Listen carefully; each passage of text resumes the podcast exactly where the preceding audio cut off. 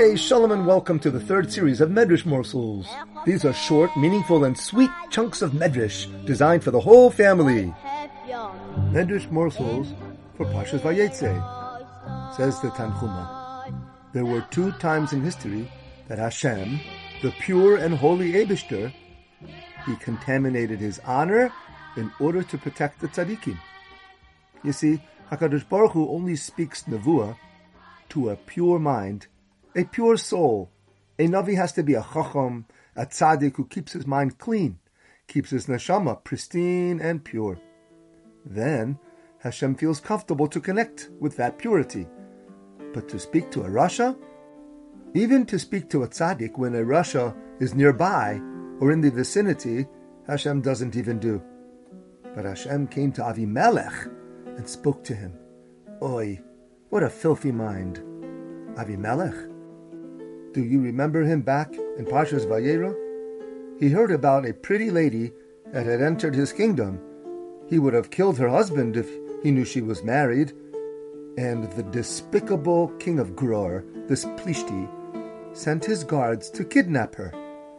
That night, before Avimelech could touch Sarah Imenu, Hashem crawled into his defiled mind in a dream Imagine climbing down into a sewer and walking barefoot in the mud. That's what Hashem needed to do before it was too late.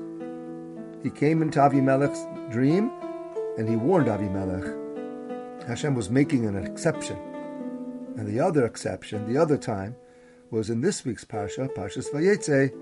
Hashem also came into Lavan Arami's mind and warned him, just in order to save Yaakov and his children. Lavan had wanted to kill the whole family. This is what happened.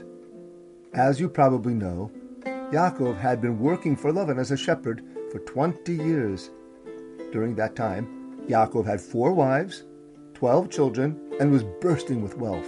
Ma'od, ma'od, very, very much.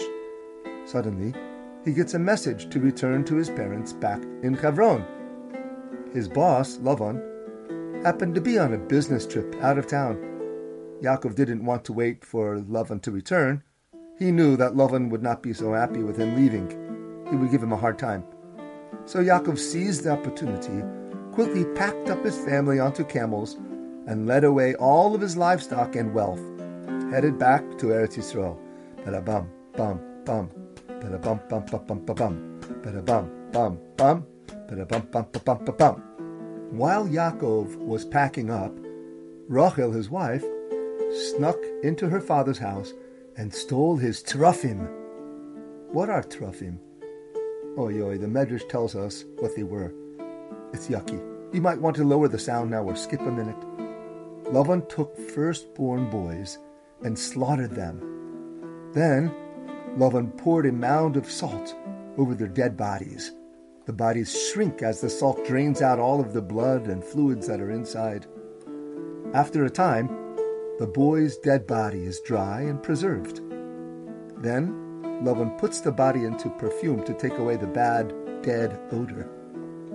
He then writes the name of a demon of Tuma on a small flat plate of gold, and Lavan says a magic spell and puts the gold plate under the dead boy's tongue. Now he has a teraf. Those are terafim. Lavan had at least two of these terafim. What did Lavan do with them? He would slide the terafim onto a shelf carved into the wall and then light candles in front of them. Lavan bowed down to them and he would begin to whisper questions to them. They were like avodah now. And the terafim would start to talk. They would whisper secrets back to Lavan. Like, for example, that Terafim could inform Lavan Yaakov was planning to escape. So Rachel stole the Terafim so Lavan couldn't use them against her husband. That's what the Medrash says about Terafim. Anyways, three days later, Lavan found out and he was furious. In his anger, he planned to chase Yaakov's family down and kill them all. Lavan took off full speed ahead with his angry his angry men. They were going.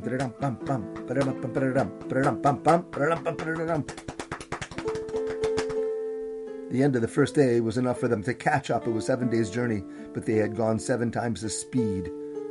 And at the end of the day, it was getting dark. Yaakov's camp was in view of them, but it was too dark. Lavan said to himself, Let's unpack and sleep overnight, but tomorrow Yaakov is dead meat.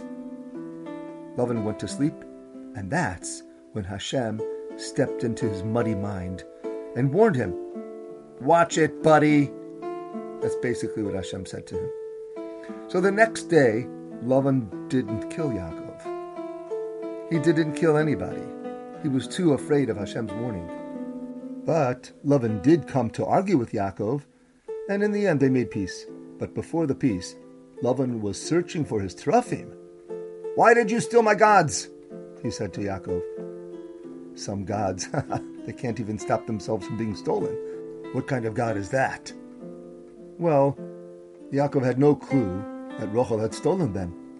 How would anybody from my family steal? It's geneivah. I promise, says Yaakov, whoever you find your gods with should not continue to live. It's like Yaakov was saying, How dare you suspect me or any of, of my people of doing such an Avera? Lavan searched, but he couldn't find anything that belonged to him anywhere in Yaakov's camp.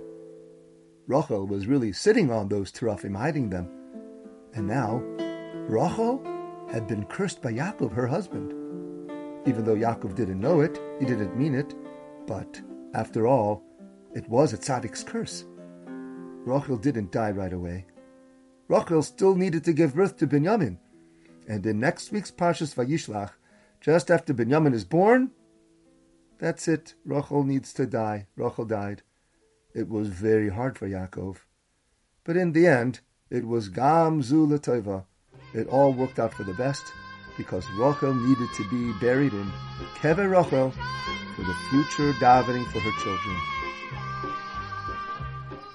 For more stories, visit our website, musastories.com.